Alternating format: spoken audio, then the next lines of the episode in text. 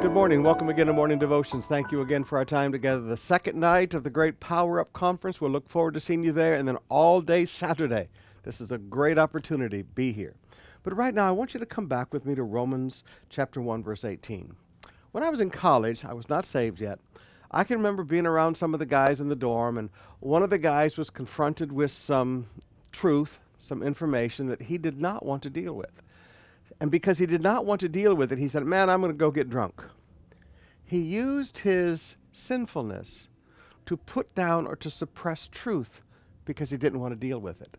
Now, with that illustration, Romans 1, verse 18 For the wrath of God is revealed from heaven against all ungodliness and the unrighteousness of men, who by their unrighteousness suppress the truth. For what can be known about God is plain to them, because God has shown it to them. God has made manifest in this world through His creation, through His great works, His reality. And you're going to find that many times, the more truth that God is revealing to somebody, the more, forgive me, their unrighteousness begins to manifest. You'll see a husband get worse. You'll see a son get worse. You'll see a daughter get worse. And you go, God, they're going in the wrong direction. No, they're trying to use their sin to suppress or to hold down truth that their heart is being confronted with every day. So sometimes lift up your eyes a little bit and realize what God is doing in their hearts.